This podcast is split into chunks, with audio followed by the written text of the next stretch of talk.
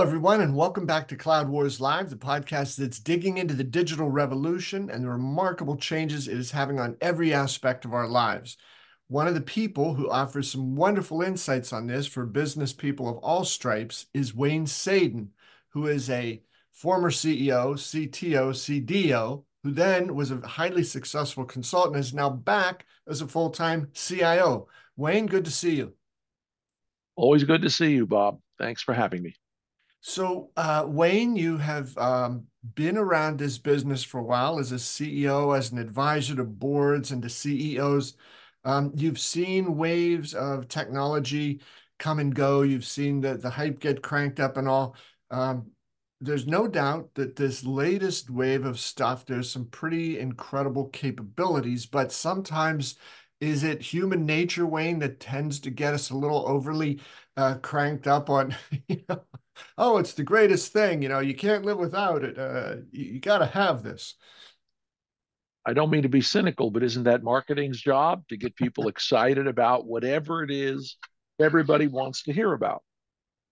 Yeah, I think that's uh, very much yesterday's marketing job. And if people are still approaching it that way, uh, they better jump into the 21st century. That's not going to go so well. Um, Wayne, I do have to say, are you by any chance a fan of the uh, singer Tom Waits? Yes, I, I know Tom Waits' music. Tom Waits had a song 35, 40 years ago called Step Right Up. And I think you play this song, he is uh, he is living out maybe some of the ideas you have here because he was talking about how the thing at the time was, you know, marketing, whether it's soap or cigarettes or dishwashing liquid or deodorant, whatever it was. It was all being pitched, hey, this will do everything. You know, it'll trim your hips, it'll clip your toenails, it'll make your car go faster, it'll make you live longer, you'll look better. It just so uh, it is a great song. And I do think of this sometimes, Wayne, when um, we're able to set aside for a moment our enthusiasm and excitement for the remarkable potential of some new technologies, but actually say, okay, okay, okay, the potential's over here. What about right here, right now? What are we doing to help my business run better for you at PriceSmart? So, uh, Wayne, let me pass it over to you and share some of your hard earned and always deep and compelling insights. Well, you know, Bob, for me, it's the latest trend is we've got cloud, specifically SaaS, since this is Cloud Wars, we can be specific. We have software as a service, and then we have Gen AI. And lately, what I'm seeing is everybody uses the term SaaS to describe anything that has anything remotely to do with the cloud. And uh, same with AI. Everything has to be AI infused, and particularly Gen AI infused. So, yeah. you know, the generic term for this is AI washing or cloud washing. And I was at the NRF, the National Retail uh, Foundation, and uh, or sorry, Federation, and this is the big retail show. I'm new to the retail industry. I spent three days in New York, walking around the Javits Center, talking to dozens, maybe even more, worth of vendors selling into the retail industry. And everybody wanted to tell me their product was SaaS. We have a SaaS product. now, look, I'm a CIO. A lot of the people there were CIOs. And so we're not supposed to be technical, are we? We're just supposed to be able to manage the budget and manage our people. So maybe we can be forgiven for mistaking cloud for SaaS. I hope not. But the vendors there were telling me that everything was SaaS. So, Bob, here's the way I see it. Just because I run in Amazon's or Microsoft or Google's data center doesn't make it software as a service? Mm-hmm. As a CIO, I have to be able to distinguish yes, we have it in the cloud and we run it in the architectural principle called software as a service.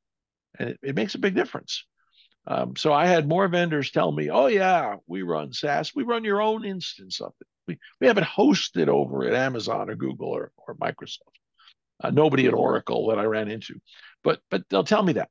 That means they got some servers at AWS that they're paying for, and one of their people watches the servers.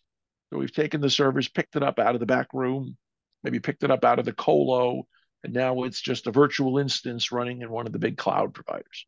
That's infrastructure as a service. Or add some tools around it, it's platform as a service. But as a CIO, I think I have to be able to tell the difference between that and the true SaaS model.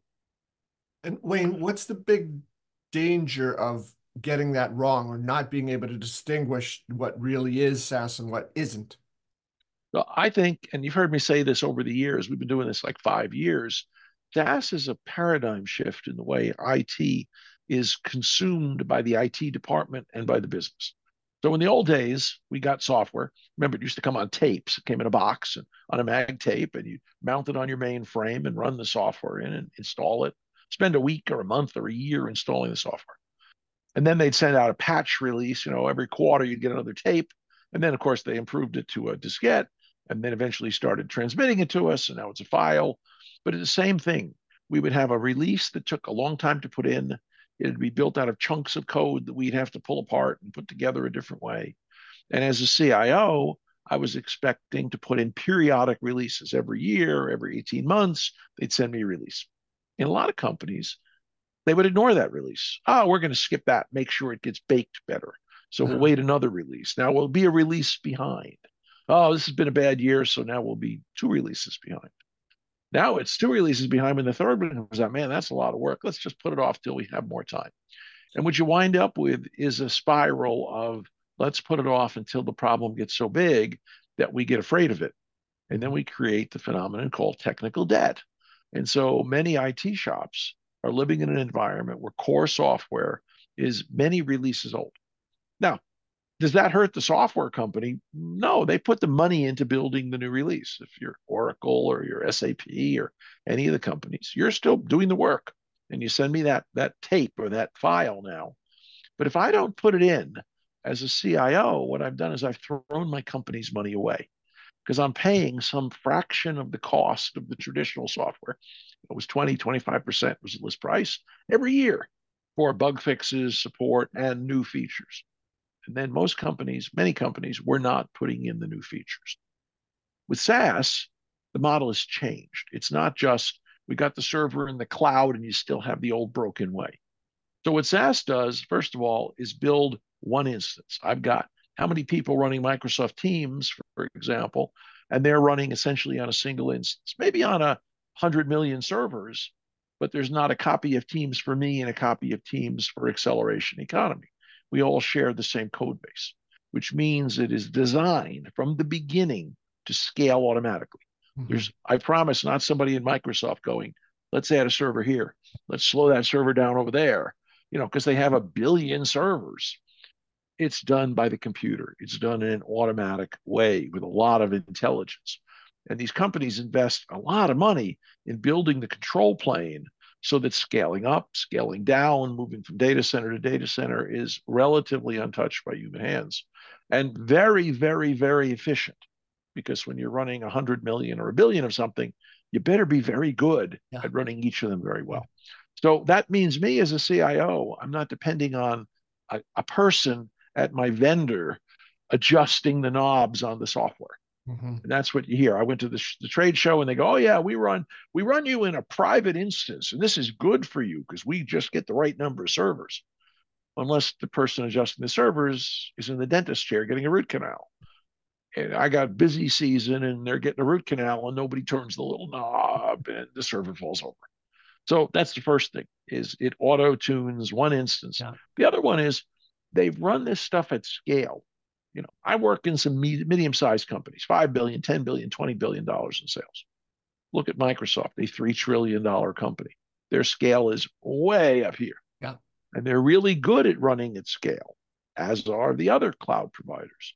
So everything they've done is around automated testing, automated patching, automated improvements. When I go to make a software release, I spend days or weeks planning it and putting it in, doing the testing this modern world called CI slash CD, continuous integration, continuous deployment, means that when something is ready to go, the developers go here, they do an automated test, passes that, goes to the next level of automated test, goes into a pre-staged environment, automated test, and then slides right in. Uh-huh. So, how many patches does Google make, or Microsoft make, or Oracle make every day on their cloud environments? The answer could be hundreds or thousands. Do I notice most of them? No. Some of them I notice because they change a screen or they change a feature or they add a new option. But the vast majority of them are done for me eh, magically. in the old world of packaged software and in the fake cloud environment, that work still goes back to the CIO, back to the IT department. There's no reason to do it that way. We can be getting letting the vendor do the work for us, installing it in the cloud that they host, making sure that it's compatible with all that stuff, and solving many of these problems for us. So those are some of the things that you get with SaaS. You get constant stream of updates. So now the money you're paying, and remember in SaaS, I'm paying a monthly license fee, annual license fee, instead of a big chunk of money up front and then X percent per year. My users get the benefit of those updates. When Microsoft or Oracle or Google or Amazon puts out a new feature, it is right there on a screen available for me to click a button and turn on, make available to my company, make available to my users. Again, look at any of the commercial products, the apps on your phone. You'll see that every day, 5% of your phone gets updated. Yeah. New features. Some of them you may not notice. You don't care. I only use the app to schedule restaurants, so I don't care that they added a feature for babysitting. But if babysitting is something that matters, I go, wow, I got a great babysitting interface. Turn it on. Uh-huh. Ditto whether it's planning software, ERP software, CRM software. I may not need something. But if I do, I have it right there at my fingertips. I, as the CIO, can say to the business, or the business come back to me and say, Would you turn on that babysitting feature, equivalent mm-hmm. for CRM or CDP? And that's what SaaS gives us. It's a fundamental shift in how software is delivered to my customers through a channel called the cloud. And that means that in 2024, we, we don't have time to wait for IT to go figure out how that piece of software is going to interact with that router and that server and that release of the operating system and put it all together. And I'll be a year or two behind, or 10 years or 20 years behind. And so, real SaaS, what you talk about in Cloud Wars, what Acceleration Economy tries to teach people, is that the fundamental way of building software applications empowers the end user and therefore empowers the CIO to deliver new features and if you're not doing that, you're really shortchanging the company. Yeah. You know, Wayne, one other thing I'd love to get your perspective on related to that, right? So you've you offered a very uh, clear and uh, you know valuable distinction between you know these hosted things. I, I think today, right, the concern that every company has to have data has always been important, but it's so important now. And if the other approach, right, the fake SaaS, makes it more difficult for companies to aggregate and manage their data and keep track of it, then that, that's just going to put them farther and farther behind where some of the new SaaS things, it's not perfect, but part of the intention of all those updates is to ensure that companies can use this, you know, their most valuable asset easily and, and appropriately. Well, first of all, I'll tell you that what I tell the board of directors of my company and tell our users, I am on purpose not a CTO. I am the CIO. My job is information, not technology. The technology can be magic. I got to worry about information, turning rough, ugly, out of time, bad, uh, imprecise data into useful, consumable, secure information. And so SaaS doesn't magically solve that problem, but in order to make the SaaS environment work, the vendor has to provide a good data model. Yeah. So I've got to put a data lake house or at least a, a data lake underneath my application. So whether it's Microsoft and their Fabric, Oracle has the equivalent, AWS has their selection of databases. I get a database architecture and an application architecture that typically come to me together. And I can live within that space. I'm a customer of one of the big cloud companies. I, their databases may be fine. Or I can connect that to a generic database, a Snowflake and say, I want to consume data from this application, this one, and this one, and bring them into, again, another SaaS application, mm-hmm. let's say Snowflake or ServiceNow, and say, I've got all these things working in concert. So if the data changes in my ERP, and I've got ServiceNow or Snowflake, because the vendors talk to each other. When mm-hmm. there's an upgrade here, I trust generally there'll have, be an upgrade here, and they'll take care of the heavy lifting of connecting the dots for yeah. So being part of a SaaS ecosystem, whether it's from a vendor like a Microsoft or or a, an, an Oracle, where they provide everything from the bottom layer to the top layer, or being being able to work in an ecosystem that's across the products, The vendors are doing a lot of the work that in the old days I would have to do with, we used to call it ETL. Now right. it's called ELT, extract, load, transform. The vendors, if you're buying from their store, if you will, do the work of plugging it together. So again, another way that the SaaS architecture yeah. saves me, the CIO, from being in the being in the coding business, and I'm more in the integration and planning business. Yeah. And so, Bob, if I can get the data right, and I can get the data where I want it, and I can get the data where I want it securely, I've now solved three problems that really bedevil organizations. Yeah. Yeah. So Wayne, I, I, know you have some thoughts now. So you described this with cloud and why it isn't just the terminology, but what the terminology represents, and so much innovation, simplicity, speed, and as you just mentioned, that ability to focus for CIOs and their teams on the things that really matter. Um, so I know you had some thoughts about this as well when it comes to AI, and you know, oh, everything's AI, everything's Gen AI.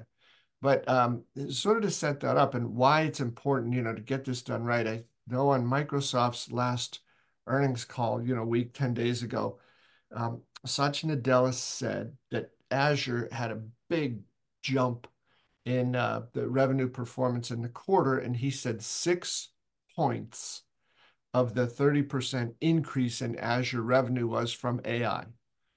So it is in some cases it is now moving very rapidly from the thing of, oh, it's a cool idea, let's plan, let's figure it out, to where, you know, there are some businesses really making a lot of hay with this and getting it done right. So I think your emphasis here on what you're going to talk about with AI and all, it isn't just, uh, again, a matter of, you know, let's get our terms right. The terms represent something that's so important and can have a, you know, an incredible impact positive or negative, depending on how you know the, the peers you're speaking to approach that. Well, first of all, when you look at somebody's revenue jump, bear in mind that doesn't mean everybody is getting long-term value out of it. It means it's hyped up, and therefore everybody's trying. So if Microsoft is charging for their uh, Copilot a fee, a twenty dollar a month fee, let's say, and everybody signed up for the twenty dollars times 100 million users, that's a revenue bump. That does not mean that over the long term, everybody's getting their $20 value.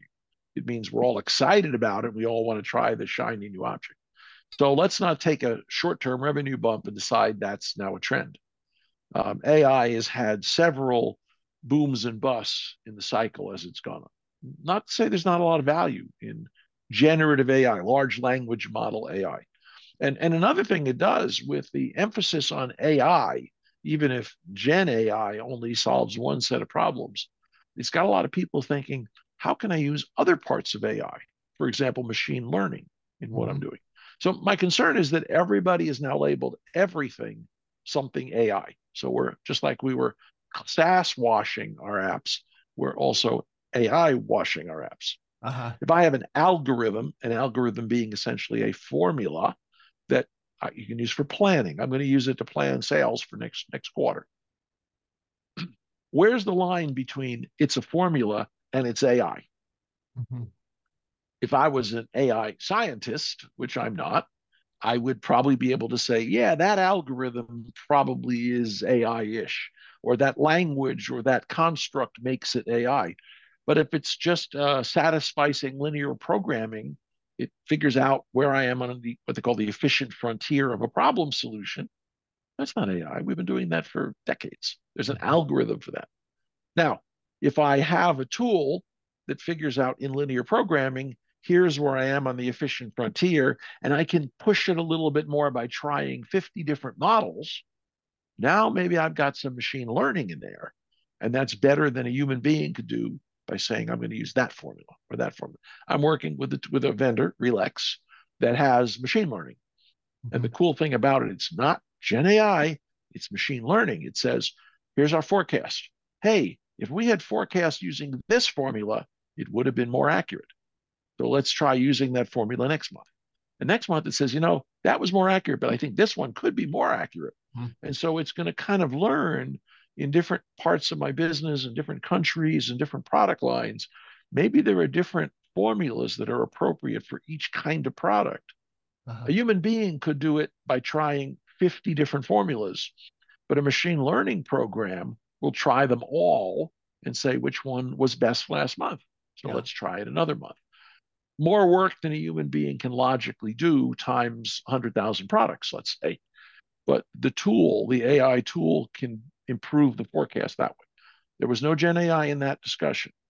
But yet, before we were investing in this, companies had to struggle to get their message out. Why is machine learning a good thing? So, in one sense, by saying AI infused, people go, oh, that might be worth more money. But uh, we got to be careful and not think Gen AI is the only AI and not think all AI is always better than no AI and that it's worth the money. Um, you know, Microsoft's $10 billion investment in AI, I thought to myself, what are they investing in? People? What are they going to hire 100,000 people? The $10 billion, as far as I can tell, is compute time. Yes. Because the cost of Gen AI queries is very high. You know, Bob, we had another discussion recently, and we talked about the fact that some of these cloud vendors that I use are starting to jack the prices way up high because they're starting to see their costs go up way high. Mm-hmm. And I think what's going to happen is I, I, I warn everybody, especially in the Gen AI world, until we know the cost of that query and we really, the vendor has given it back to me as a real number, there's going to be sticker shock. Here's my prediction because I've seen it in uh, low code, I've seen it in BI personally. We're going to see sticker shock. We're going to have somebody give everybody a loss leader on some Gen AI thing. We're going to all get hooked on it. Now they're going to say, now the real cost of that isn't 20 bucks a month, it's 200 a month. But now you've uh, gotten addicted. So yeah. in, in, that sense, it is a, a low cost way to get us addicted to a high priced product. So I warn everybody if you're a CIO and you see the words AI, understand what it is you're getting and how it's different than not AI and buy carefully. So my message for the business is in 2024, you cannot have a CIO that doesn't understand how SaaS is different than cloud. You can't have a CIO that knows that doesn't know how AI is different than ML, is different than Gen AI, and when to make the investments in the different pieces of technology. Wayne, probably in a parallel way these days, you you you have to have a CIO who understands, you know, your uh, top tier customers and what they want and need versus you know some others, and uh, you know the the hiring practices of the company. So that that I think you know the larger point you're making here is this is the latest sort of spiky thing that's come up, but CIOs have to be able to handle business issues, customer issues, technology issues with their teams, and get through all this stuff, as you said, to be able to provide and deliver this, you know, world-class, timely, relevant, insightful, valuable information across the board here, right? And nobody's saying it's easy, and maybe it's not fair these days. There's so many come, but that's the job, right? Yeah, uh, I've said for a long time, Bob, that as the CIO, we the CIO and the CFO are the only organ only people in the organization that see across the company. Think about it. Everybody manages vertically. Here's sales, here's marketing, here's manufacturing, here's logistics, here's whatever. But the CFO has to see the financial flow across the company. And the CIO has to see the process flow and the financial flow across the company. So that's the first thing. The second thing, so go look on my LinkedIn profile. The first thing you'll see in my LinkedIn and Twitter is the things a CIO must be able to do. Uh-huh. I've got to be able to call on a customer and have, be able to have an intelligent conversation with a customer about what the company's doing. I need to be able to talk to the Wall Street analysts. How does the company's strategy fit into the industry strategy, and then how do I support that? I spent the last basically two weeks with board members talking about IT and how it ties into the company strategy. And if you're not able to have a coherent conversation with customers, with analysts, with people on the factory floor, with your board members, you're not an effective CIO. And I've maintained this for many, many years. But people think because so much stuff is in the cloud and other people do it for us that as a CIO, you now can give up the technical stuff. I maintain you can't because otherwise you become the victim of washing yes. whether it's SaaS washing or AI washing or internet washing or maybe it's optical, you know, VR, AR washing next right. next year. Mm-hmm. And you got to be BS proof. So the salespeople and the marketing people don't overwhelm you with their what did you say? It's a breath mint, it's a candy mint, it shines your shoes and cleans your floors. Um, we can't fall for that, or we're going to make poor investments of our company's hard-earned money. Very well said, my friend, with a, a, nice twist there at the end. So you're not it's you're not against washing in general and hygiene, but it's this tech type stuff around cloud washing, SaaS washing, AI washing. Good stuff, mm-hmm. Wayne, as always. Uh, and thanks again. I just want to mention everybody. Wayne has done, you know, so many different interesting things. His career is now really, really cool company, PriceSmart. So Wayne's in the retail field but still was able to draw on experiences and ideas from you know across a lot of industries. And as Wayne said, it's been about five years. Um, probably our longest running, most beloved, most wonderful, most terrific guest ever, Wayne. That's you. The check's in the mail, Bob. Perfect. Hey, Wayne, thanks a lot. Good to see you. Take care. All right, folks, thanks for, to all of you for being with us here at Cloud Wars Live. We hope things are going great for you here at the beginning of 2024, and we'll see you again soon.